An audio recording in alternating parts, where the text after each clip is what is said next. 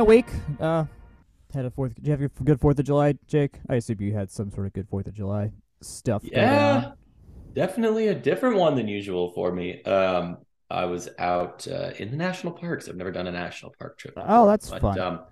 Yes, it was very good. And I'll use this as my excuse to plug Amtrak. For those that don't know, I had a ridiculous journey to the West and back simply because I did not want to pay what was demanded for a flight to the, rural Pacific Northwest Rocky Mountain area. And it involved me and my partner. She and I took the Amtrak from where we were at to Seattle and did that overnight. That was great. Honestly, I was shocked. And this is somebody who really likes trains. I mean, anyone who's listened to this podcast knows that we talk a lot about things that move and infrastructure. I like both of those things. I'd never done it before. We're gonna hit the Jake Triumvirate in this episode of Trains, History, and Georgia Tech, all in the same episode here. Well, I'll find a way to wedge Chicago in at the very end. Or he's wearing a Chicago Red Stars shirt. No, it's actually a Cubs City Connect T-shirt. That's the Wrigleyville T-shirt. Yeah, it's the navy one was the actual jersey, right? But that's this is the Chicago. Sky blue. It's the Chicago flag color, and the red star is the city. See, this is what happens when your city has a flag that is easily identifiable, is the sports teams can use it in order to brand. Right. You're right. Atlanta. Where's our flag? Anyways, Akshay has one in his apartment, honestly, but I think patriotic man. But anyways, great 4th. Hope yours was good as well. And to all of our listeners, I think they can excuse us being off for the holiday week. But we do have plenty to talk about today. We do. Not doing this for a week resulted in more things. Although I would say most of the things we're talking about happened after the 4th anyway, so I think we're all right. A number of these things happened today. This is Signs of the Southland 174. No, actually today. Busy with work and stuff, so he's a busy man. We're going to start with, I think, our first ever London-based segment that we've ever done, at least that I've ever done in the year I've been here. I don't know if you'll have brought up anything London-related. I don't think we have. Maybe we talked about Yankees-Red Sox back in 2019. It's a hell of a game. We've really had no excuse to talk about the Brits. I'm sorry to any Brits out there. Yeah, who hell of a game. That Yankees-Red Sox game was insane. But Chris Eubanks, class of... What year was he class of? Was he 17, 16? I believe he's 18. He may be class of 2017. Fall 2017, I believe, was the last he played for men's tennis. Okay. I just don't know if he graduated December or if it was the next spring, something in there. Okay, that makes sense. Chris Eubanks, who has been on the ATP tour, he's been kind of running the Challenger circuit. He never made a Wimbledon field until this year, after he won in Mallorca. Which is one of the tune-up tournaments for Wimbledon. He is through to the quarterfinals of Wimbledon. He beat Thiago Monteiro in the first round, Cameron Norrie in the second round, which that was a big match because Norrie was the 12th seed and it was a Brit, so that's always just a tough time to play. He was the number one Brit too. That's why they're playing on the big court. Yeah, he's played center court for that, and then he had an arguably easier match against Chris O'Connell, but they went to tie breaks in every set, because Eubanks just that kind of guy, and then had to face one of the current titans of tennis in Stefanos Tsitsipas today, who is the number 5 seed in the tournament and 5th ranked in the world, and just a guy that. There was no clear expectation Chris was going to win this. He was on an 8-match winning streak going into the match, so he at least had a lot of good momentum on his side. But Tsitsipas is one of those bulwarks of men's tennis right now that is very hard to get around. And sure enough, this man, after losing the first set 3-6, came around, won a tiebreak, then lost another set 3-6, and then got a break late in the 4th set to win that set. Didn't lose it, and then there was 3 breaks total in the 5th set. Eubanks initially broke him, and then Tsitsipas broke right back, and then Eubanks broke right back again to flip it back on him, and then held serve his last 2 service games and beat him 6-4, which was absolutely insane. Tsitsipas did not have his best day, and I think at the end also Eubanks was it got a little dicey at the end there. He had to save 2 more break points when he was up 5-4 to avoid possibly another tie break, and he got it done. Our man is into the round of six, into the quarterfinals. He's got an even harder match next because this is how major tennis works. He's going to face Daniil Medvedev, the Russian, who is insanely good, has probably a better mover than Tsitsipas is. So Chris's serve was what's helping him, and he is like described like he's a server. That's how he knows. That's his bread and butter. So he's going to need to be on point for this, and he's now at a nine match win streak. And so that's what this is the most popular man of Georgia Tech right now, and probably will be for the next week. Well, and I gotta say, we'll talk a little bit more about this a little bit later down the podcast. But between Chris Eubanks, who has had just a phenomenal week, and Georgia Tech golf, I think this is kind of the best. At least me personally, I've been feeling about Tech sports in just a minute. So that's been good. Even with some, I guess, kind of disappointing baseball and softball results in the spring, it's still good to see the golf boys and Chris Eubanks really in the national spotlight in a way I don't think we've seen recently. No, I do want to note that that Chris is on a bit of a trending up in general. He had never made Roland Garros before this year. This is his first main draw at Wimbledon. And if you go back to 2022 in the fall, he made the second round of the U.S. Open, which is the first time he made it past the first it was his fourth U.S. Open appearance. And he had also appeared in the Australian Open in 2019 and 2020. But anyways, since appearing in the U.S. Open 2022, he has made the Australian, Roland Garros, and now Wimbledon, which means four majors in a row. And in three of the four, he's also made it past the first round. So that's going in his favor too. Yeah, big upside here. I think he's 26, 27 years old right now, which for tennis is not old because all of the best players, as in the three best guys, Djokovic, Federer, and Nadal, won most of their majors after they were this age anyways. So hopefully at the very least, this gets him into probably the U.S. Open anyways, because his ranking's going to shoot up after this, regardless of if he loses to Medvedev in the next round. So he's in a very nice spot here. If you don't know how the point system works in tennis, basically the number of points you generate, it's a rolling year basically. So it's not like the PGA Tour where it resets at the end of the year. It's just however many points you have accumulated over since the last time that tournament was played. So he will hold this. So however many points he gets from Wimbledon, which is a lot because it's a major, he will hold that number of points until the next Wimbledon, along with everything else he's accumulated. So this is if there is a way to boost up your ranking and hold it for a while, it's to do well in a major. And so this is huge for his career. I will say he does, according to the IBM AI draw analysis on the Wimbledon website, have the first most difficult draw compared to other players left in the field. Sure. But it kind of makes sense. He's unseeded, so you know. Being unseeded doesn't help. He's got Medvedev there, which is arguably, I mean, outside of he's got to face Medvedev. He's got to play two of, if not all of, Medvedev, Alcaraz, and Djokovic. So that that's for today's tennis with who's currently available is that's not a fun gauntlet. But he has played Medvedev one time, so we'll see. Moving on from that, softball did have a new recruit they announced recently, Brianna Condon from South Carolina. She's an incoming sophomore. We're out of COVID weird regulation stuff, so she is a sophomore with an actual 3 years of eligibility left. As of now, at least, this was her free transfer. She's a Woodstock, Georgia native. Only played a few games, but with just the various things. A lot of people departing from the softball team, 6 people graduate or something like that. Like that, yeah. Yeah, so good to get another arm there.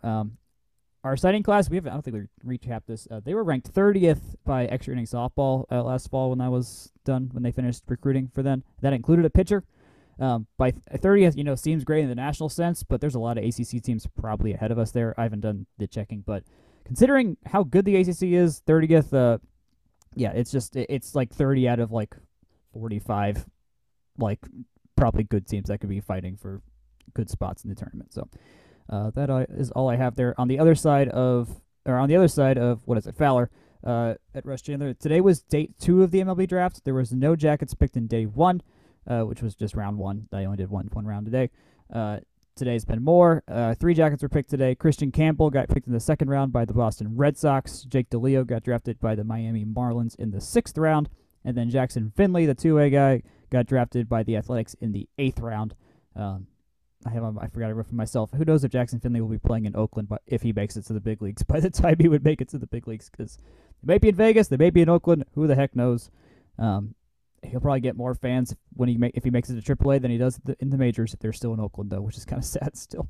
But so those guys got taken. I assume they'll sign. I think Finley slots for like $330,000, so no reason to think why they wouldn't want to sign. All of last year's group signed, so the precedent's there. So we'll see.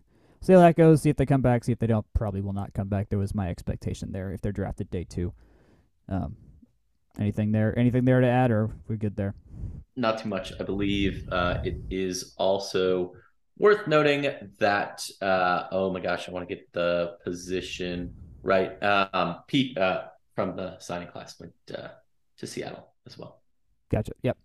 And then lastly, before we get to our big topic of the day, which is a lot of football stuff. We haven't done a football episode in way too long. Julia Bergman's got a professional team now.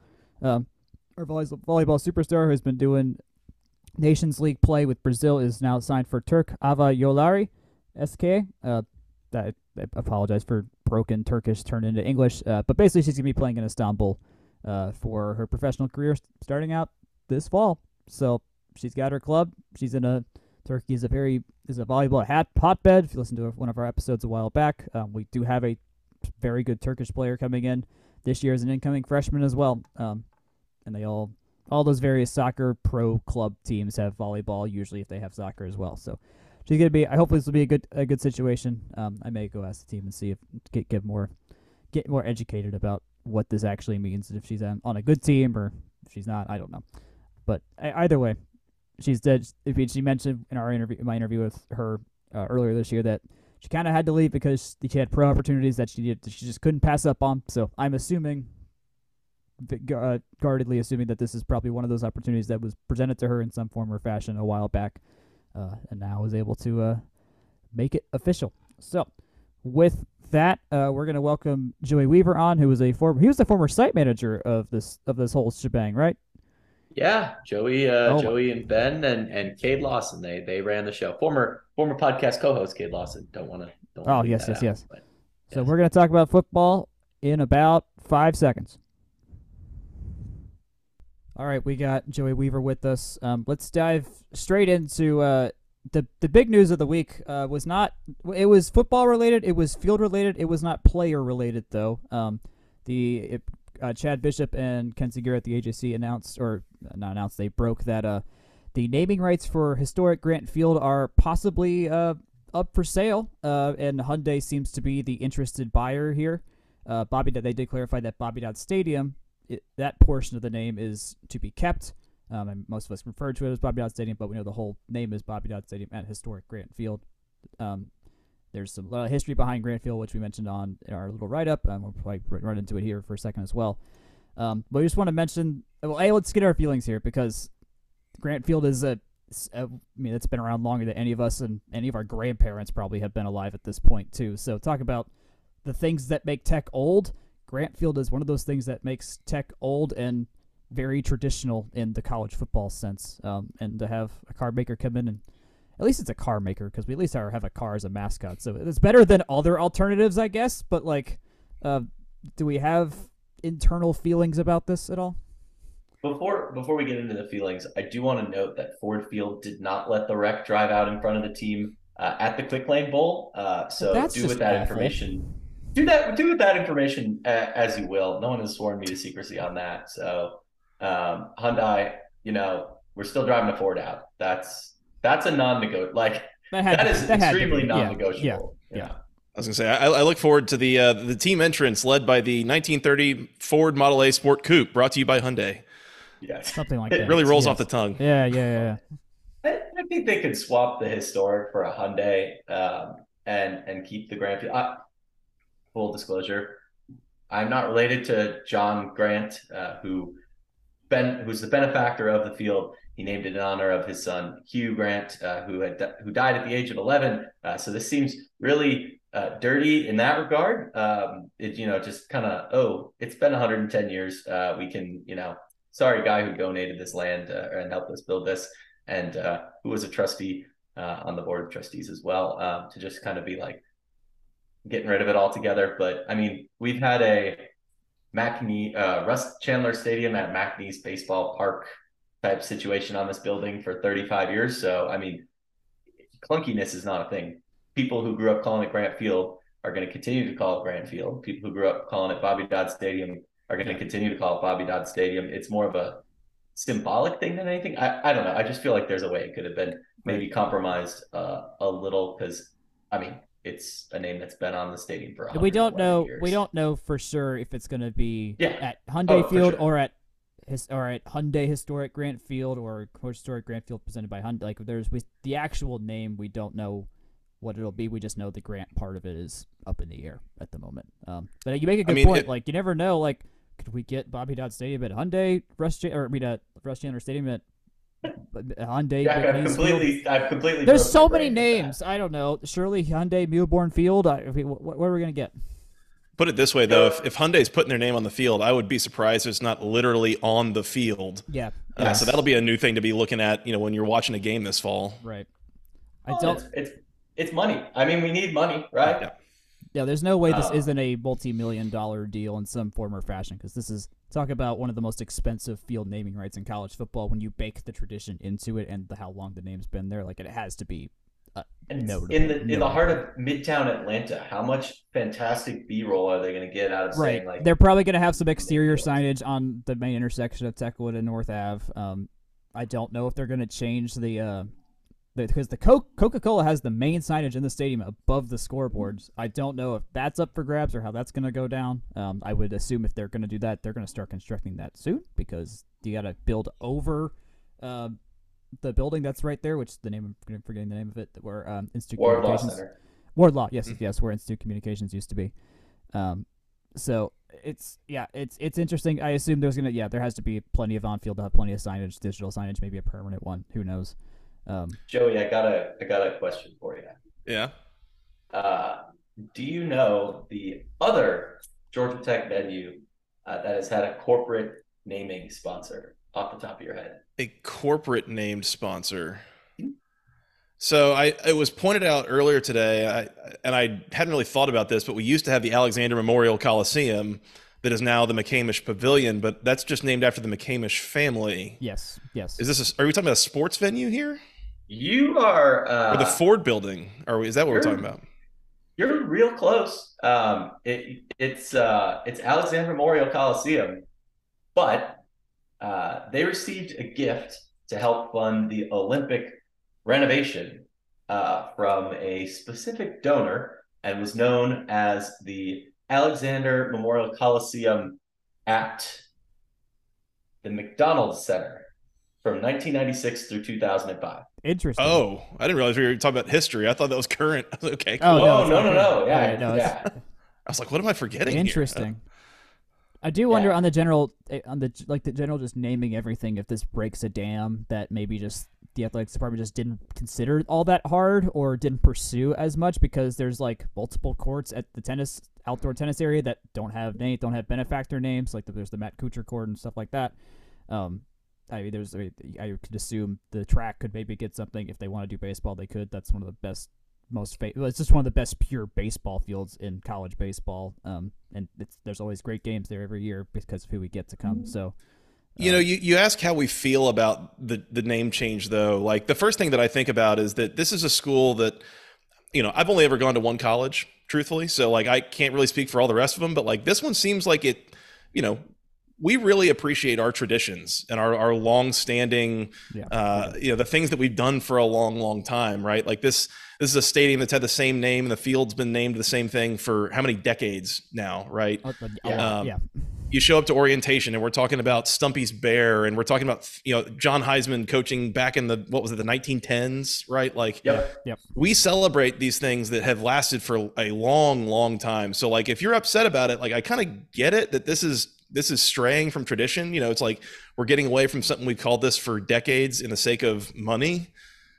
But that's just it. It's like we need the money. We do. Like, we are falling further and further down a hole of being unable to compete. And it's like, I think the first thing that Jay Batt should be charged with as AD is like, let's go find some more revenue streams. Let's find ways to add to the bottom line so we can stay competitive with everyone we're supposed to be competing with. It's with no money and no change, nothing's going to change about the program. And pretty soon, you know, we talk about, to your point, old things, Olympic history, right? We see that as, you know, it's not that, at least when I was a freshman, it wasn't that far away. It's like a quarter century ago. But like when I toured Wash U in St. Louis, like they were still talking about their Olympics, and those were in 1904. And we're going to get to the point where we're starting to sound like a lot more like Wash U than you know, right. Georgetown. You're right. We just built this pool for the Olympics, you know, that, you know, right. The tradition will become history, period, and not something that's living if we don't do something about it. And that's where I'm trying to be pragmatic, because I mean, I'm a history guy, and I have a player piano roll of the fight song on my bookshelf in the other room. Like, I get it, right? But I do like how it seems like the general response that I've seen from people is like they kind of get it too. Like there isn't a heavy emotional aspect to this. It's just like, well, that sucks that it's this thing of all things, but it is one of the most valuable things you have. And given our current situation, some valuable things got to go. I mean, it's the same thing when, I mean, if you, anyone that comes into money troubles in any form or fashion, whether it's business, personal, whatever, some valuable things got to get sacrificed at points to stay afloat and be, and in our case, be competitive, which is a different aspect. Survival is a goal, but also being competitive is the real goal here. And so that's going to do it. So hopefully, I don't know. We don't know what immediately this turns into. I assume maybe some of it goes to edge. I hope some of it goes to like raising coaches' salaries. I know the next sport needs to happen. Maybe that's a part of the way that they find some funding there. Who the heck knows? All that's to be seen. Nothing's been announced formally by Georgia Tech. There's just been the report by the AJC, but nothing's been refuted on that front either. So. At least it's a normal, reputable company, right? It's not a crypto scam, and it sounds like Grant Hyundai's Field presented by FTX like engineering. Yeah, you know, like, and and it's cool. And I mean, Arthur Anderson. I forgot to mention as well, like Hyundai's building a plant right outside of Charleston, on the Georgia side though, so gaining favor with people in Georgia to maybe go work at their plant, be engineers. Being engineers at their plant is like a very good strategy for Hyundai as a whole. So investing in a spot that's vulnerable for Tech right now, it's a good little strategy by them. So sometimes I get the impression Tech has a bigger alumni base in Savannah than in Atlanta too. So that doesn't hurt. No, it doesn't. So and we have a tiny campus thing down there, don't we? Like right there, I think we have a building out there at least. Or do they still? Is it still officially open? I have no idea. I don't know anyone. I haven't heard anything from them in a long time. I don't know anyone that goes there, so maybe not. So we'll see. Before we get into, why is Jake away from his computer? Where is? Get back to the microphone, Jake. I dropped my lacrosse ball. Sorry, I'm a fidgeter, guys. Oh, okay. It's just my thing. Jack, you can't podcast without your lacrosse ball. I guess I've got my little whale that I put on my finger, which no one can see because this is an audio measure. I stole this from the technique office. Anyways, Jake, you had a thing before we get into recruiting. Yes, I did. I did want to bring Joey kind of on, not just to talk about football recruits, because all three of us just we follow all of our stars, as anyone who knows this podcast knows. I say. Very sarcastically, but I originally reached out because you were saying some stuff that really resonated with me about just how you and Mike and producer Scott were feeling about the season, how you're feeling about football, how it relates to Georgia Tech. Obviously, they're Virginia Tech guys, but I mean, 2, 3, 4 weeks ago, I was feeling the burnout too, so I pinged you. And you don't have to say everything's sunshine and daisies now, but how are we feeling going into what you've seen out of Key in the last couple of weeks? But whether it's football stadium, how you feeling about football? How you feeling about Tech, Joey?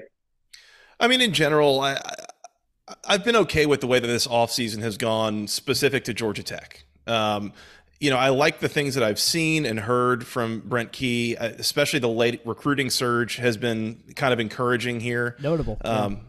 Yeah. That's been a big deal. I am cautiously optimistic about the team going into this fall, and we'll get into that.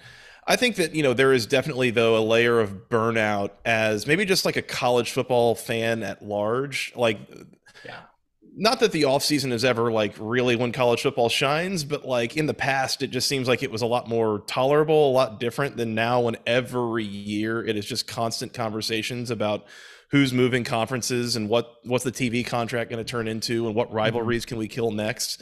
Like that stuff is exhausting, and it just bugs me to no end. And that's the kind of thing that just, I don't want to talk about that, man. I want to talk about the fun, goofy stuff that happens on the field when you put 18 to 22-year-old guys out there with a oddly shaped ball, and you just never know, right? And it's, I think it's the things like that. You know, the Georgia Tech going 3-9 in 2015, but one of their three wins is knocking off an undefeated, like lengthy conference winning streak Florida State team on a blocked field goal run back for a touchdown. Like that's the good stuff, man. Like that's what I'm here, man. Like, yeah, literally, yeah. That's why I watch college football and not the NFL's, because that stuff doesn't happen in the NFL. It's not as much, it's not as goofy and not as much fun in that way, you know? So I think in general, again, I'm cautiously optimistic. I like so many of the things that I've heard and seen from Brent Key, and we'll get into that. But so I think that was probably more so where my burnout is with college football at large. We'll put it that way.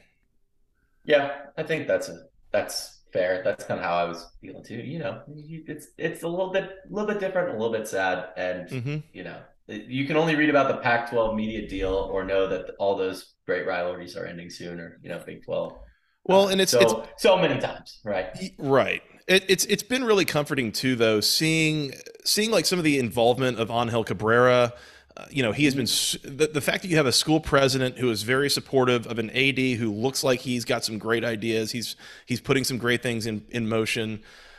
Like there is a reason for optimism, I think, about this program and about Tech athletics in general that I haven't really felt for a couple of years now. So that's been pretty uplifting too, I think, over the last, I don't know, 8 months basically. Yeah, no, I mean, he's tweeting about tennis today too. I love it. Yeah, no, he's out there supporting Eubanks and his hometown guy in Alcaraz. I mean, both Spanish dudes. So I mean, he's out there. He's paying attention, and he knows. When I interviewed him, what was it, 2 years ago now? At this point, like he mentioned that sports that's our biggest marketer. Like there at no point, like the fact that there was the guy in Eubanks' box, I don't know his name, but was wearing full Georgia Tech gear. That's the biggest free ad Tech has gotten since the last time we played a national television game in anything. They were. I was going to ask, who was that? I noticed that today. I don't remember his name. Kevin King. Okay, Kevin King. Kevin King. Gotcha. The tennis coach?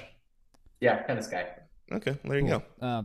Yeah, like that stuff's huge, and they know to take advantage of that. Like they're smart about that now, and finding ways to do that are big. Also at the same time, like basketball also like sneakily did okay recruiting wise too, which you mentioned in the past before. But to speak to alignment. Both things moving arguably in the same direction here. And even on Instagram today, I heard Joey Votto say his favorite basketball player growing up was Damon Stoudemire until Vince Carter. But like they're just figuring out how to get involved and be relevant. Which I think the effort was there in the past with some people that we are no longer big fans of. But it feels real. Like it doesn't feel like there's an artificial layer of hype going on here. It's like, no, we're just doing the work. And we're going to do it well. I've been subtweeting our friends who talk about alignment a lot and Georgia Tech not having it because I think that Angel's really been keyed in on that since he got here, and I think the past year has really reinforced that, and that's been heartening at least. It's a huge deal. To bring it back to football a little bit, I did want to mention the one thing that I found. I think it's interesting. I don't know if it's like the best thing. I don't know if it's the worst thing about the recruiting class that they're working on is like there is a pretty heavy influence on out of state guys. There is, yeah. There's a nice little contingent coming from Louisiana. There's guys from I think there's one from Texas maybe. There's definitely a couple from South Carolina. Like just kind of like an interesting data point for me. And it kind of goes along with something I think we've probably talked about in the past is like. Georgia Tech almost seems like it's more respected or more it's got more positive outlook at times in guys out of state rather than in state, which it's a public school, you know, all that. I get that. But like at the same time, like wherever you can get your guys, go get them. Yeah. Like if, you know, hopefully you got the support of the in-state coaches and it does. I feel like I've read a number of things that Brent Key does have some good support from the high school coaches in Georgia, which is obviously very necessary. But, you know, if the best guys you can get come from out of state, Go get them. I mean, that's what the big teams do. I mean, Bama does not recruit just from Bama. Ohio State does not recruit just from Ohio State. They get the guys from here. They get the guys. I mean, Florida's a hotbed as well. They get the guys from California. Just wherever they can get them, they get them. They maybe also may speak just the fact it's the tech name, regardless if it's a sport or if you're taking it from a sport perspective, history perspective, or academic perspective, it's a name. You don't just like ignore that off the cuff if you know what is being said under the name when you say Georgia Tech. Mm-hmm. So let's go. I'm gonna read off some of these names. This is the reinforcements for this. So these are 2024 recruits. Just speaking to a potential future Brent Key is building. I think we can probably all agree that there's only so much this year's roster could really do. Granted, the transfer portal has been lively all across the place, but we'll get more into that later. But we've got a good list of 4-stars here. Troy Stevenson, who's going to play corner from Charleston. Isaiah Canyon, who I knew was a big recruit from Warner Robins. He was a 4-star. I think Troy was like the 3rd-ranked guy out of South Carolina. A lot of defensive linemen. I think 3 of them have committed. Landon Marshall, Jordan Boyd, and C.J. Jackson. C.J. is from Tucker, Georgia, 3-star defensive lineman. And Tucker has put out, of all the Metro Atlanta, Georgia high schools, they put out a lot of good teams. So it's really nice to see someone from right down the, like, literally, like, you just drive down Ponce and you end up at Tucker High School eventually. So that's a huge get. And then speaking of people from outside the area, Kobe Young, a 4-star wide receiver from Holy Cross High School in Louisiana. Kristen Pritchett just signed. He's a safety from, I think, New Orleans or somewhere else in Louisiana, another 3-star. We got Luke Harpring, Matt's kid from Marist, another Atlanta guy, to play tight end in what might be a pretty good tight end group. That we know there's going to be some focus there. There's Texas guy I mentioned, Graham Knowles, as a quarterback option in the future. Probably not next year, depending on who knows how things shake up. We don't even know who our quarterback is now, which that's a later question for today. Trajan Greco was a huge get from Houston, Georgia, 3-star. He's listed as an athlete/corner, so maybe the Tobias Oliver plays everything, whatever he wants kind of thing. So those are the guys that are big out there. There might be more names that I missed, but it feels odd to be like, oh, crap, we really have like a recruiting class that needs to be talked about. It's like top 30 right now, I think, and then there's still more down the line. So, mm-hmm. But yeah, I guess how do we feel about this too? I worry. I always get a little skeptical when you see like right now in mid-July we've got a class that's like on the fringe of the top 25, and it's like we can feel good about that, but like part of that is just a numbers game with the way that they calculate those things out. True. It's like, let's see what it's ranked in January or whatever. Yeah, but like, yeah. I mean, a heavy volume of these guys are like the high end 3-star into 4-star guys that it speaks to better depth than I think we saw in a majority of Jeff Collins classes, as well mm-hmm. as even going back to a lot of the later Paul Johnson classes. So, it's all hype right now before we've got a full game or a full season under the belt of this coaching staff, but right. Looks good, feels good to me right now.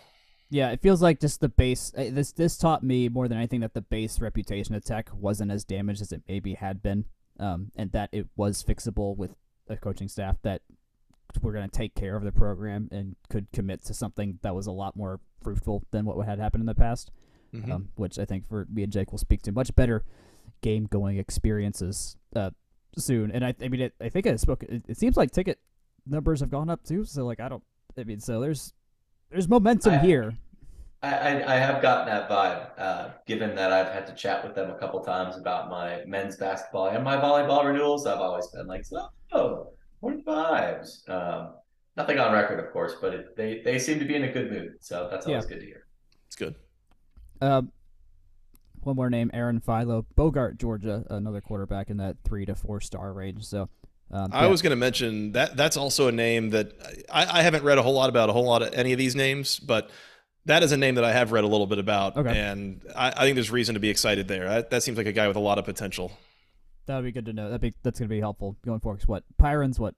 He's going to be a sophomore, junior this year? I think he's a redshirt freshman. Redshirt freshman. Oh, coming off the broken collarbone.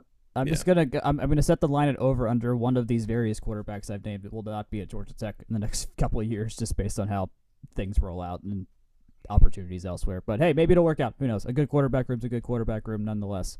I mean, stats say that like three of them are going to end up in the transfer portal. So, you know. Yeah. Sorry.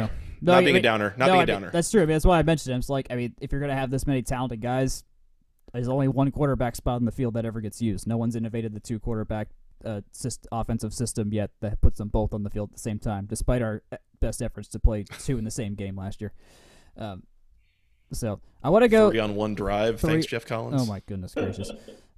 All right, let's go to this main meaty part here, which is, I think, the best we can address the team right now, just because we haven't played any games. We had the spring game, but that's kind of it. Practices are starting soon, so I want to get through some bigger questions. First, do we have a sense of what the floor of this team is? When I've talked with people, it's felt like three just feels like the. I mean, I don't think we could rule out three wins again, just because there's so many unknowns here. But it feels like three feels like a huge disappointment, less than a that's what's expected.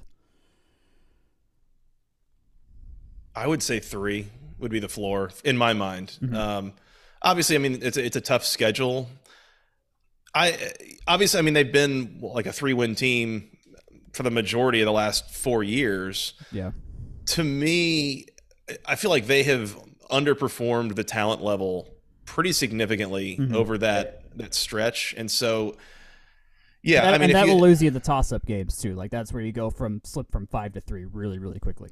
Right. I was going to say, you know, then if you have, you know, one of the quarterbacks get injured and then the other one just kind of doesn't really work out. And, you know, you have some defensive issues, especially kind of maybe in that linebacker core. Right. Like if things just really don't break well, I could see maybe another 3-win season. Yeah. But I would struggle to see it any worse than that. Yeah. That's better. Well, it's not great to feel that. It's just like, well, something out of our control gets us to three is what it is. I think the feeling here. I mean, if you look at the schedule, I mean, Louisville, who knows, South Carolina State, and fingers crossed we don't get Citadel again, but I think we'll be all right at home at Bobby. Why Nelson. Would you even say that, buddy? I watched Super Bowl 51. At this point, jinxing and everything, it just doesn't matter to me anymore. I feel nothing when I say things like that. We talked about this during the golf championship, sir. It still doesn't matter to me. There are people listening to this driving that are like trying to stay in their lane, trying to keep their eyes open. I'm sorry. Let me give you some more hope here. Bowling Green. I'm going to have to listen back to this at work in like 2 days, and I'm just going to be all flustered again. Oh, boy. Come on. Do you want me to tell you a loss? We play Georgia. Does that make you feel better? No, that doesn't make me feel better either. I mean, had them beat through 25 minutes last year. We really did. Talk about that. That was kind of insane that happened. Yeah, we beat Clemson and Georgia at longer than we should have this past year. Which, I'm looking at the score, our schedule up now. 2 of our last 3 are Clemson and Georgia this year, which puts us in the unique situation to possibly upend some ranking stuff if we're doing okay. If by that point we come into Clemson after playing Bowling Green, Miami, an off week, Boston College, North Carolina, and Virginia, I would give us a fighting chance in all of those games. And that's 5-6 games right there. It's why you play the games, because going into the Virginia game, the Thursday night game, I think most people would say that we had a fighting chance or better to win that game, right? And we all know what happened there. Yep. Even the Miami game, which turned out to be not particularly close. I think that's being charitable. Either. But then at the same time, you have a Virginia Tech game in which Tech was trailing pretty significantly late in that game, a UNC game where, well, Josh Downs, thank you. Mm-hmm. Now we have Brent Key.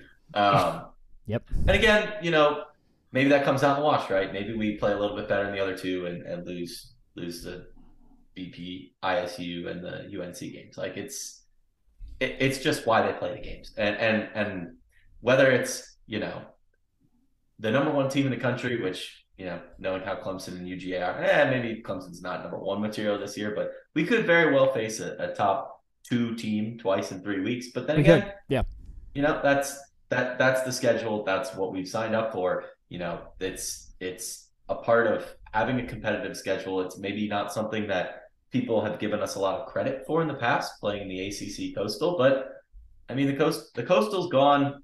Whether that's a good thing or a bad thing, we'll see. Louisville, winnable. Lake Forest is always pretty high quality under Dave Doran. I mean, Joey, you're the basketball conference guy. Like that, mm-hmm. you know this as much as anyone. I'm preaching to the choir here, but again, it's why they play the games. I think we have a fighting chance in a lot of them.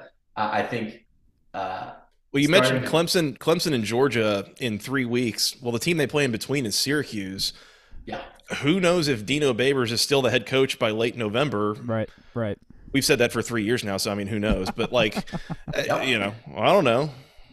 Yeah, it's still. You could find another Sean Tucker. You know, it's still an ACC schedule. There's a lot of who knows, because we're not Clemson and we're not Florida State on a good year or Miami on a great year. So, but my point there being is that a lot of pundits, national media don't really give the ACC a lot of shake, but you wind up with teams like Tech playing Clemson, playing UGA, playing competitive quality, you know, Wake, or I get that VT's not on the schedule this year, but you know, a Virginia Tech, a Miami, like Florida State. I mean, they're figuring to be pretty good this year. Like this is the components of a conference that will be tested. And I think that before we move on, at least too far, I do want to state that I think my floor is 4 wins at the very least, just out of simple high variance. I mean, right. And I elect also not to be a downer. Like I feel like I've been a downer on this team for so long. You know, maybe I'm crazy, but you flip enough coins enough times, and given, you know, some of the games that are on our schedule, you bake a couple in there. I think they win another 1 or 2 on top of that, and you're cooking from there. You're fighting for a bowl, yeah. and I think that's a reasonable, maybe not expectation. I feel like that's a little much for a first-year staff, but certainly a possibility. Yeah, we're still in a hope stage for sure. Well, and I was going to mention too, I mean, if we're talking about the floor, the one thing that I cannot get over that has stuck with me as much as anything from last season was watching that team. I believe UCF was the last game under Collins, and then it was like Monday that he was announced to be fired, and on Saturday they traveled to Pittsburgh, and so they've only had maybe a good team. Yeah, a solid reigning division champions, aggressively competent, ranked, physical, everything. Yeah. You travel, go on the road, play them. You've had maybe 4 practices, maybe, with Brent Key running the show, and just how drastically different that team looked, how confident and competent they looked after almost no time at all. I just, to me, when I think about the floor, I feel like, you know, they may have lost games down the stretch last year. They may have won in a slightly fluky fashion, but at least they were in that game. They were like, we had fluky quarterback injury stuff. Like that's, I mean, that always ruins the equation. Duke went 9-3, and one of their losses was to Georgia Tech. Like that, like, I cannot think that the floor is particularly low if Brent Key and whatever his methods and practice, you know, whatever his coaching staff is doing, if they are able to drive that level of competence, the floor, absolute floor is maybe 3 wins, but I see what Jake's saying about 4, maybe being a more reasonable absolute floor if all things break wrong. And that's the thing too. He did that not picking his guys. He did that not picking his coaches. He did that with really no influence on how they came up through the playbook. And I mean, I guess he was, you know, he's still a coach. It's not like he was just like some guy that was like at practice every day. I don't think he was a coach, but you know, it wasn't his team. And had at least one, if not 2 quarterback injuries there, like guys getting knocked out. Didn't they start like Ty Pumachan against UGA? Like, I think he played in the game at least. Either way, there was more Pumachan than we really wanted to have happen last year. That was that was just the fault of bad luck on injury there. Like it's just how that played out. But yeah, I mean, let's shift to the ceiling then, which is my next natural follow-up question is I'm looking at the schedule. If you tell me between every game that isn't Ole Miss, Clemson, and Georgia, that's just 3 games that we're gonna have a fighting chance at 9 of these, I totally believe you. I absolutely believe you here. We get North Carolina at home. And I don't know if they'll be preseason ranked or not, but like that seems great. Boston College at home, that feels great. Bowling Green feels great. Wake Forest, that seems like a really fun fight in Winston-Salem. Wake's in for a little bit of a reset here this year too. By the way, like they're about as vulnerable as they've been in a number of years. Okay, gotcha. So, we started to see cracks of that last year, I think, too. Not to get too far away from Georgia Tech in particular. But, we never play more than 2 games in a row on the road, so it's not like we're like gone forever or just home forever. We got a pretty healthy back and forth there. Anyway, how many games is Bobby Dodd? We got South Carolina State and Bobby Dodd, Bowling Green, Boston College, North Carolina, Syracuse, and yep, and then Georgia. So 7 Atlanta games, 7 of the 13. So theoretically, home field advantage and over half. Well, okay, I say home field advantage. I know what happened last time Georgia came here and how very mobile that fan base is at buying Bobby Dodd Stadium. So hopefully, Jack, I got booed during my ride out in the wreck. I'm so sorry. Just I know I was there. I was there. I heard it. So hey, I mean, hey, talk about ticket. Let's just make a service announcement now. Just buy your Georgia tickets now. Just do it. Don't like if we buy them now, it'll be less red.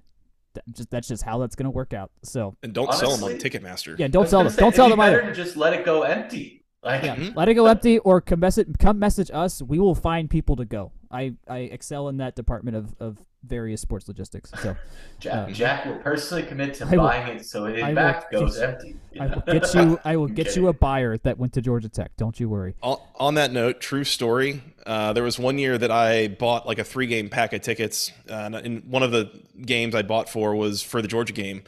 And then my parents also, like for my birthday, got me tickets to the Georgia game. And so I had an extra pair, and I was going to sell them. And I found there was this girl that I went to school with who was going to buy them from me. And then I did a little snooping and realized she wanted to take her sister, who was like a Georgia grad. Oh. And I was like, I found someone else to buy them, actually. And she was pissed, and it was like worth it. Well, one less Georgia fan in the stands. That's always the way to go there. But yeah, so ceiling-wise, ceiling 9, 10? 8. 8? 8 does feel more reasonable, yeah. So my general practice is to take the number of games I think we have a reasonable chance in, which this year I feel is 8, and add 1 to it. Actually, no, 9, and add 1 to it. So I'll say 10, which feels really, really unrealistic. That's the far end of the variability spectrum there. I don't think we have much of a chance at UGA, Clemson, Ole Miss, but I would say I look at it, and again, from a ceiling standpoint, I'm thinking about this in terms of like how many games will Georgia Tech be like a big underdog in, right? Like they're already underdogs against Louisville. They will be underdogs at Ole Miss, at Clemson, and home against Georgia. Yeah. The other 8 games, though, I mean, I could make an argument that they might be favored in like 6 of them. Yeah, the only ones that we may not be are what, at Miami and home against North Carolina, or at Wake. So yeah, especially early in the season, they might be underdogs on the road at Wake, but they can absolutely win that game. Yeah, for sure. Yeah, might well be underdogs at Miami on the road, especially if Miami's improved this year. And then we'll see what North Carolina is by the end of October. It's far enough down the line, who knows? You'll be favored against South Carolina State, Bowling Green, Boston College, at Virginia, and Syracuse, I think, unless somebody turns into something that I really don't expect them to be. Right. Like, that's 5 games right there that you probably should win. Yeah. So, I struggle to think that they're going to get past everyone that I think that they should. I think everything breaks totally right. This is probably like an 8-win team. But yeah, I struggle to see any more than that, but I'm kind of with you guys. I mean, I think there's 9 fully winnable games on this schedule. Right. Yeah. Which, when was the last time we said that? 2018. Yeah. I remember when I first got to this site, I would say that my ceiling every year in the, like, what will Georgia Tech's high end prediction be, was 12-0. And after about 2 or 3 years, I realized that was really naive of me. Yeah, hey, I mean, you weren't wrong. That is always the ceiling. And not that I'm going to say that I'm like, oh, I'm ready to do that again just for the clicks and the comments and stuff. But, I mean, this is probably the highest I've felt on a team since, I don't know, the year before Paul, retired. Yeah, no, I think that's fair. It was 16 that they went 9-4. They went and won the Gator Bowl against Kentucky. Yeah. I was a very spoiled freshman that year, Joe. Then that Quick Lane Bowl. Oh, I was a freshman in 2009. Don't tell me about being a spoiled freshman. Oh, yeah, never mind. You might be the only person I could talk to who it was more spoiled than me. So. Man. To go next question. Based on how the recruiting's gone and I guess just the general better vibes around the thing, I kind of went to this earlier, but like, does it feel like we're understanding what the actual market demand is for Georgia Tech as a football product compared to how on in demand we were in the last couple of years. Like this, like I feel like in my personally, I'm seeing, okay, maybe we aren't as just tossed to the side as I thought we were, just because that's just what I experienced as a hefty Tech fan, and we're getting to see what the actual reality probably is supposed to be for us. I think it can get a little bit better. I mean, keep in mind, this is a team that hadn't gone to a bowl game in 4 years, right? And, you know, you're seeing this. So there is still like an element that they're selling hype. I think if you start selling a little bit of substance even, and I mean, yeah, I mean, Brent Key was the head coach for 8 games last year, and they won 5 of them, right? Yeah, that was the first bit of substance. Yeah, we won 4, but like that's the first bit of substance we had felt. So like there was no hype then, and at that point it was no hype and just unforeseen substance basically, and now that's turned into some hype. So yeah, so I think it can get better. I don't know how much better. I've always had my reservations about like what is the actual peak of Georgia Tech's recruiting capabilities, with all sorts of various built-in factors that no coach, no AD even might even be able to change.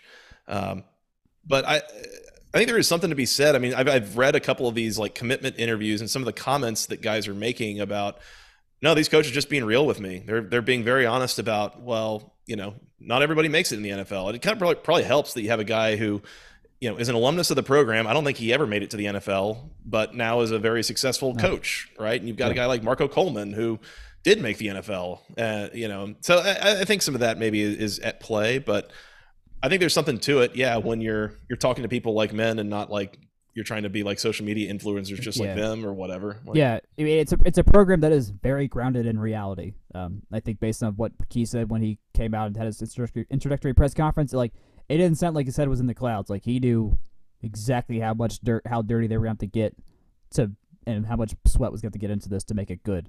I think that's what I missed from Paul the most, was just the grounded reality. It felt like he was shooting us straight, even though we were just listening to a radio interview or, you know, a press conference.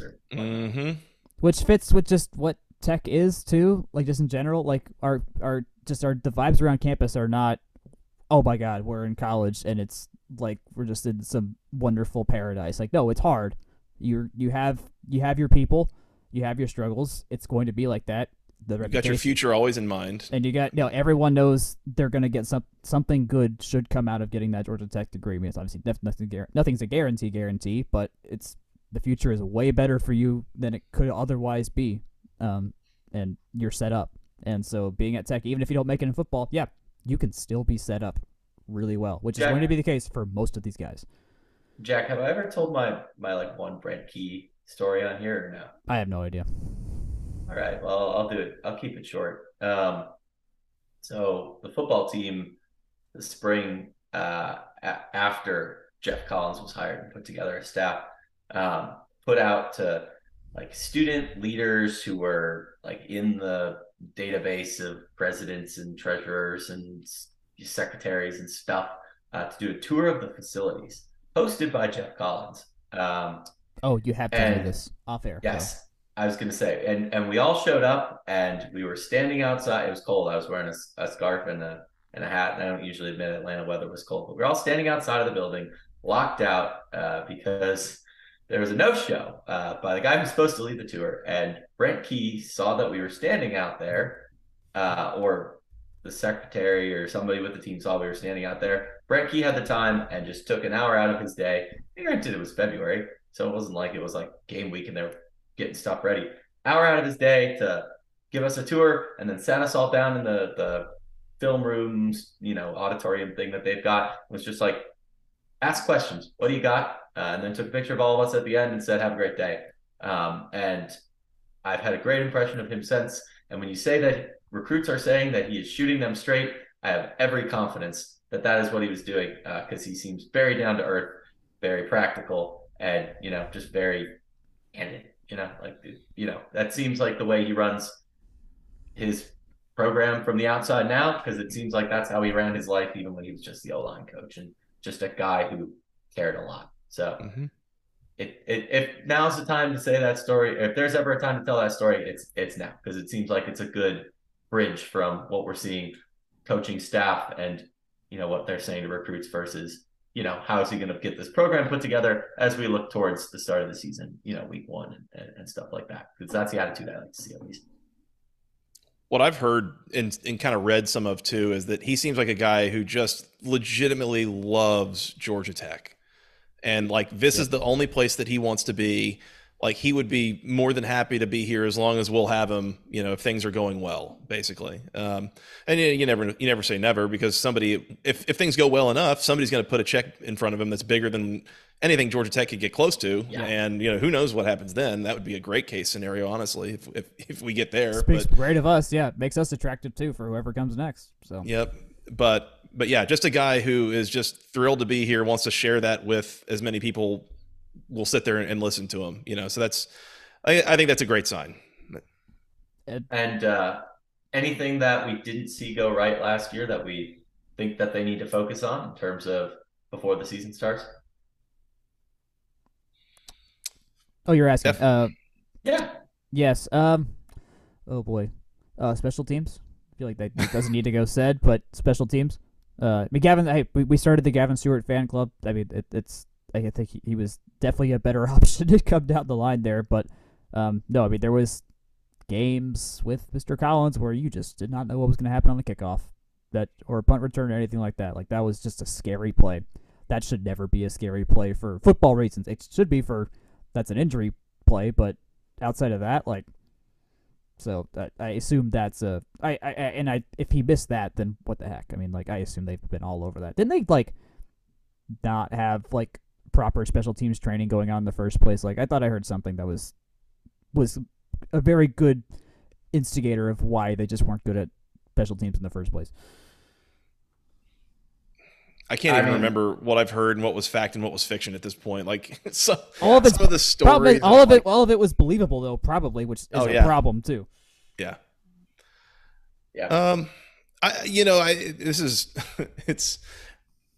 kind of a big thing to say, but like I would say like the passing game on offense really, and it's there's kind of an unsettled quarterback situation. I think there's a lot of unproven, like, lack of snaps together within the receiving core and the tight ends. Mm-hmm. Like, there's just a lot there that is very unsettled if you just look at previous production, I would say. Right. I think that's a big thing to work on, getting in sync in fall camp here as we work into the preseason, basically.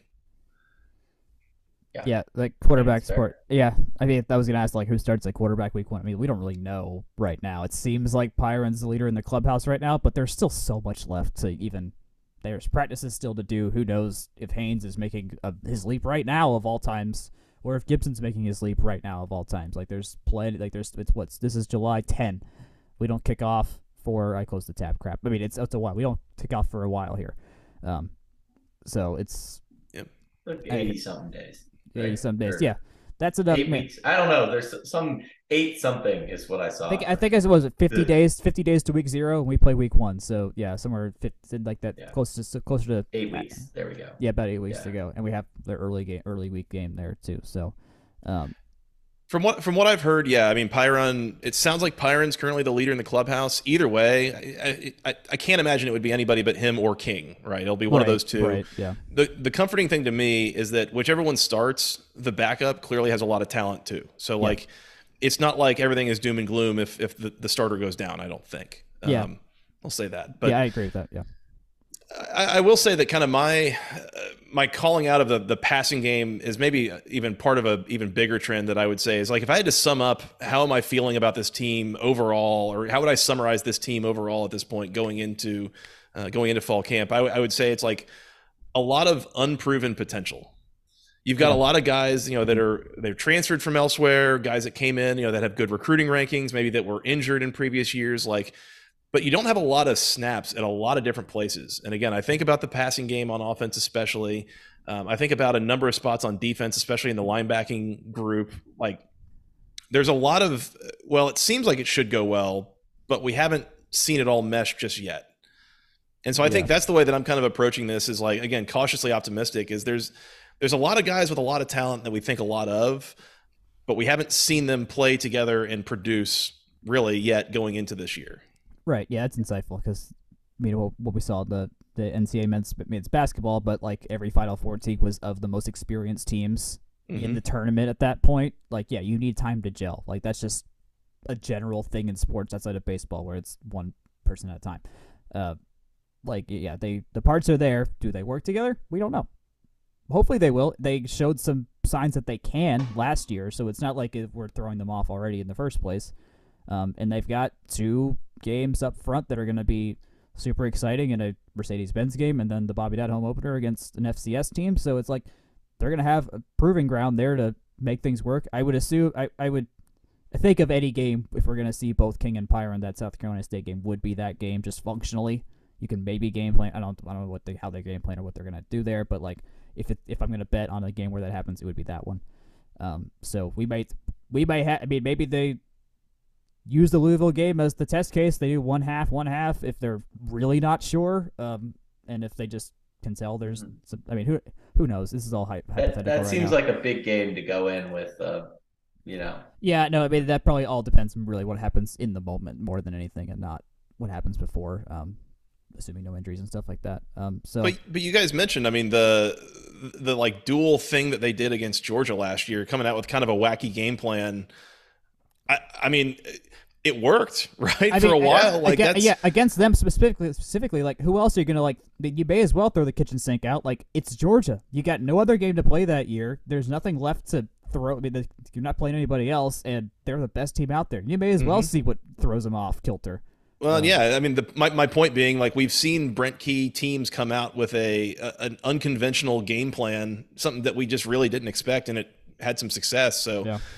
I guess never say never with any sort of wacky ideas we might talk about right now, what they might try. Who knows? True. I would expect Georgia Tech, of all innovative schools, to be the ones to solve some sort of funky scheme or game plan that just no one sees coming. And I mean, hey, we have the important games to do that with. If Clemson is the Clemson of that they have been, and they're a top 10 team come that game, and Georgia's Georgia again, like, and we figured out something. Like, those are, I remember, 2 years ago when we had the Notre Dame and Georgia games back-to-back. I'm like, well, we're the only team playing two top-5 teams in back-to-back weeks. Sadly, it was that version of Georgia Tech that couldn't exactly upend anything, but Tech is uniquely situated by their schedule to make severe impacts in the college football world, which isn't, I'm thinking about now, like, in that marketing sense of, like, you have a scheduling chance here to make a serious name for ourselves and put us on the map again, like how we did against Florida State there. That got Jake here right now. So, of all years to make that happen, I'm excited to hopefully make that happen. The last line item here we have is any hot takes to fire off before we go. Mine is we need to bring the honeycomb helmet back. I want it. It's a great dome. We're the only ones that can pull it off properly. And we did pull it off well. Also, we had that same FSU game in the honeycomb helmet. So, like, come on. I was a fan. Yeah. Jake? Billy, you got one? I'll throw one out there. You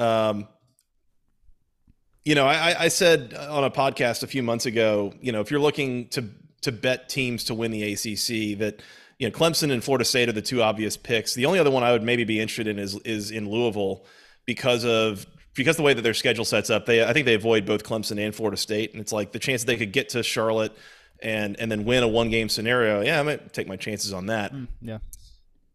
Georgia Tech opening against Louisville? Best case scenario. Right now I'm seeing yes, absolutely it is. Right now I'm seeing Louisville as an 8-point favorite in that game.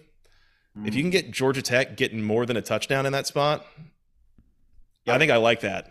I think there is a non-zero chance I think that Georgia Tech, like, wins that game on the field. That we're hyping up Louisville a bit too much for game one, for something that we haven't seen before. That we are underrating Georgia Tech. Everyone talking about, I hear enough national media talking about Georgia Tech being like the 12th best team in the ACC, and I'm like, I don't think y'all are paying attention. They're gonna be better than that. Yeah. And you know, so if you can get a good number on Georgia Tech in that opening game, I'd go for it. I like their chances there.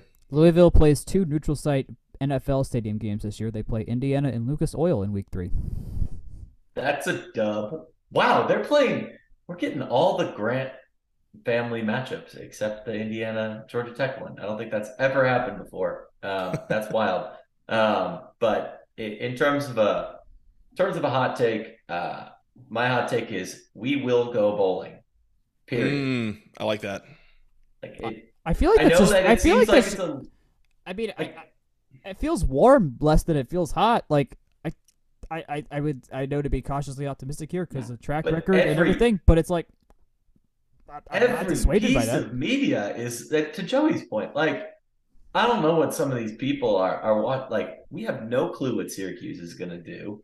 We have no clue what Virginia is going to do.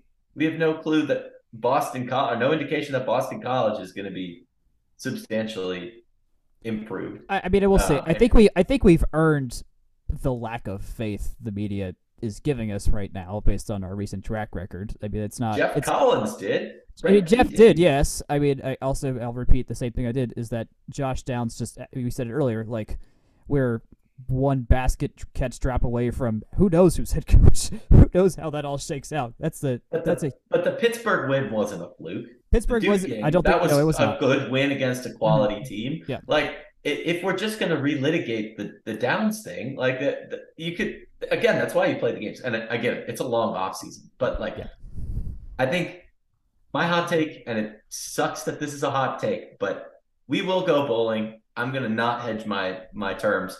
I think kind of bring us all together. It is very possible for us to do more than just the minimum. It's very possible for us to do under the minimum, but I think it feels like a weird thing to say it's a hot take, and it's weird to say that that's something that has to be said as a hot take for a team that went to what? Was it 24 bowls in 25 years or something like that? Yeah, something like that. Yeah.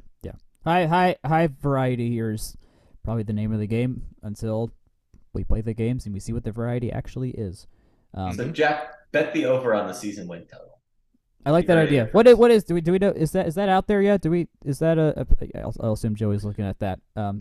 While he's looking at it, I'll mention that our position previews have been being published and coaching previews have been being published on our website from therumble.com for the last month ish at this point. So we have a lot of content there if you want to get quick little recaps on, or just previews on all the positions and everything like that.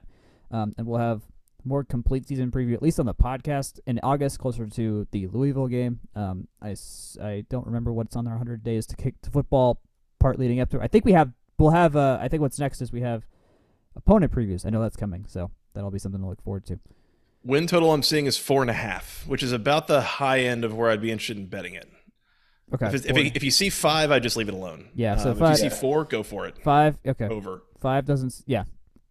I feel like I feel more comfortable than I should be with 4.5. Over 4.5 at +115 for whatever. Oh, it's worth. Okay. Well, 115. Okay. Well, there you go. Plus money. Yeah. Okay. It's at least plus money, but 115 is also only so much money. So, okay, that makes sense here. Jake, take us into this next little bit. I will, Joey. I got a question for you. Sure. And I know that it's never good to ask a question that you don't already know the answer to when you're on the spot in a podcast. But have you ever heard of the company Section 103? Section 103. Is that the internet's premier? Gosh, I'm out of my game. I like lost my read here. I believe they're the company that made the shirt that I'm wearing right now, actually. We got the biggest celebrity in the endorser of Section 103 world on our podcast right now. No. Fumbling over his words. Yeah, well, better than football's on the field, right? Like that's that's the dream. But yes, I'm so glad that you wore your Section 103 shirts to this podcast. As discussed before you got on, I'm wearing a baseball shirt because it's the home run derby.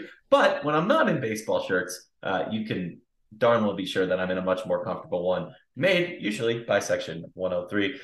Joey, the other question I had for you. I don't know if you have any insight onto this, but if you've got any sneak peeks, we're all ears for potential new releases. But if you hear anything, our listeners would love to know. But in the meantime, all I've been seeing from them lately is the clearance rack, which is a great place to get a great deal on Section 103 shirts. Mm-hmm. Yeah, it is. Yes. They've got all sorts of wonderful things on that website.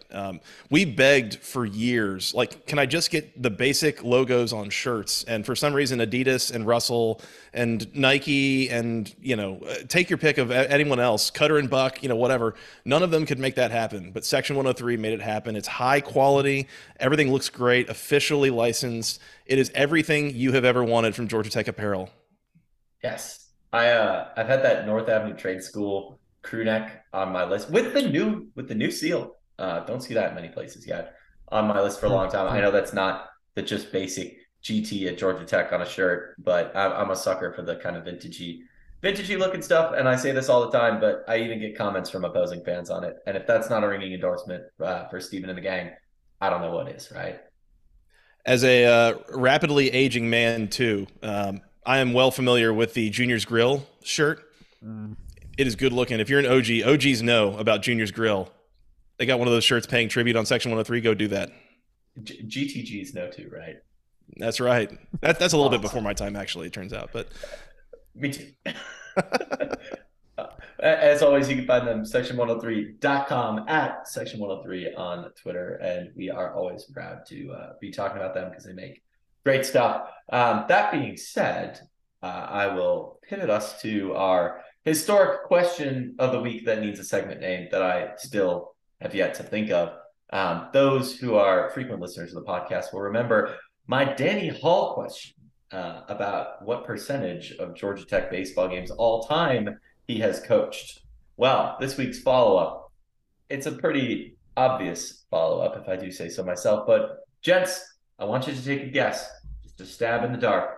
What percentage of all-time Georgia Tech games in match play sports, so that's your tennises, basketballs, volleyballs, baseball, softball, basketball, football.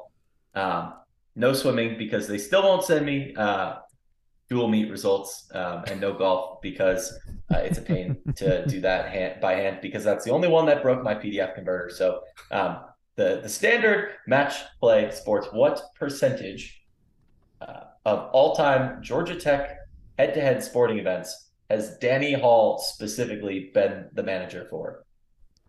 So let's extrapolate the fact that he's at 41% of... And Joey, for reference, he has coached 41% of all time Georgia Tech baseball games, in case we didn't tell you that earlier. Okay, good to know. 41% of the sport with the most games. I assume they have the most games at this point. Because they started early enough. They had to have, Okay, so they have the most games. They also play probably about the longest schedule of all those sports. So just a high percentage of the games that have been played in general are baseball games. Mm-hmm. I'll go 8%. Okay. 8's good. 8's good.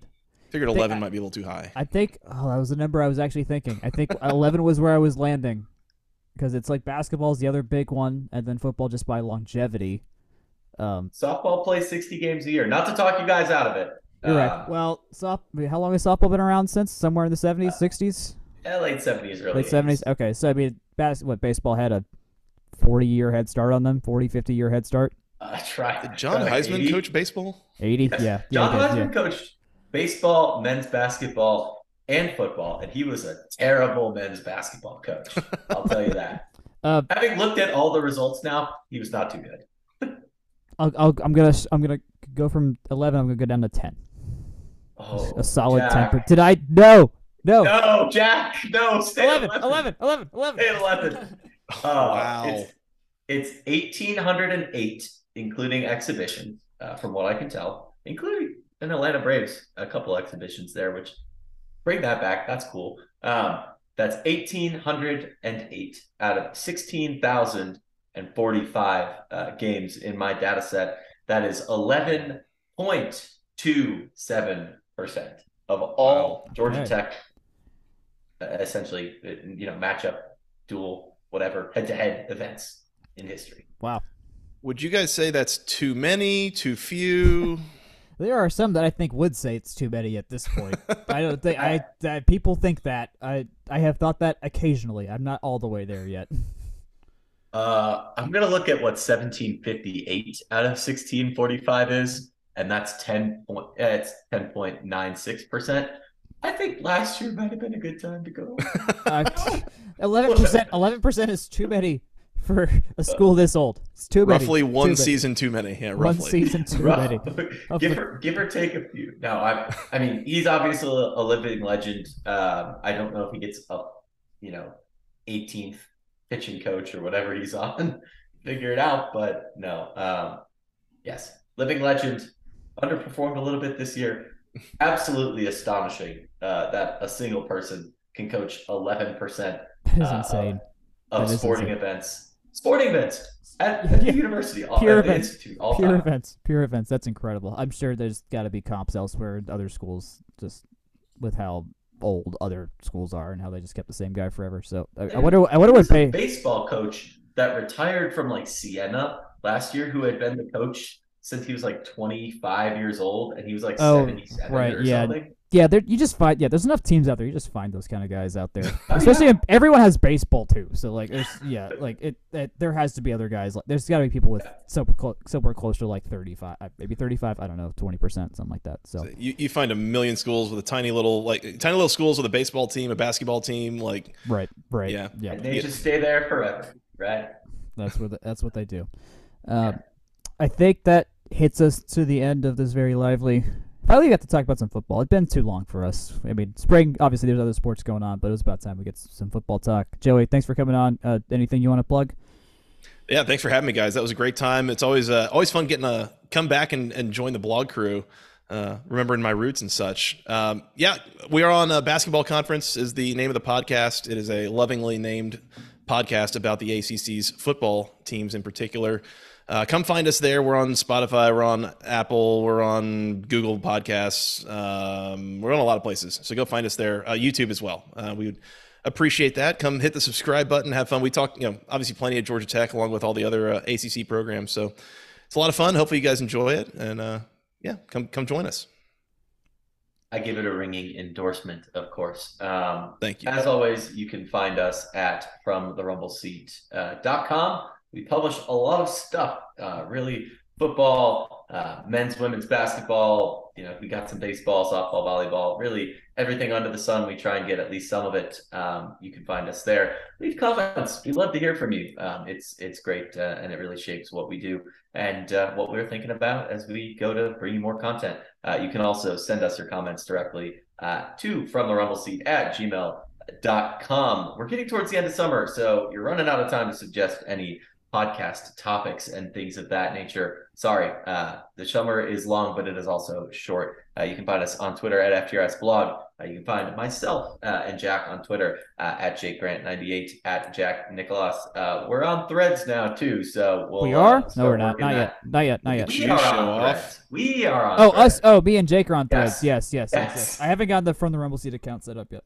Yeah, it'll be at From the Rumble Seat because thank you, Meta. They make all of them the same. You can find us Facebook and Instagram there. And like we said, soon Threads. You can find us on YouTube at From the Rumble Seat. As always, you can also find Section 103 at Section 103 and Section103.com. And you can find this podcast wherever fine podcasts are distributed. Subscribe, unsubscribe, resubscribe. A bit I stole from Ian Happ at the Compound Podcast, but it's a great advice. I've let this go on way too long. Good night. Good luck. Thanks again, Joey, and go Jackets. Go Jackets.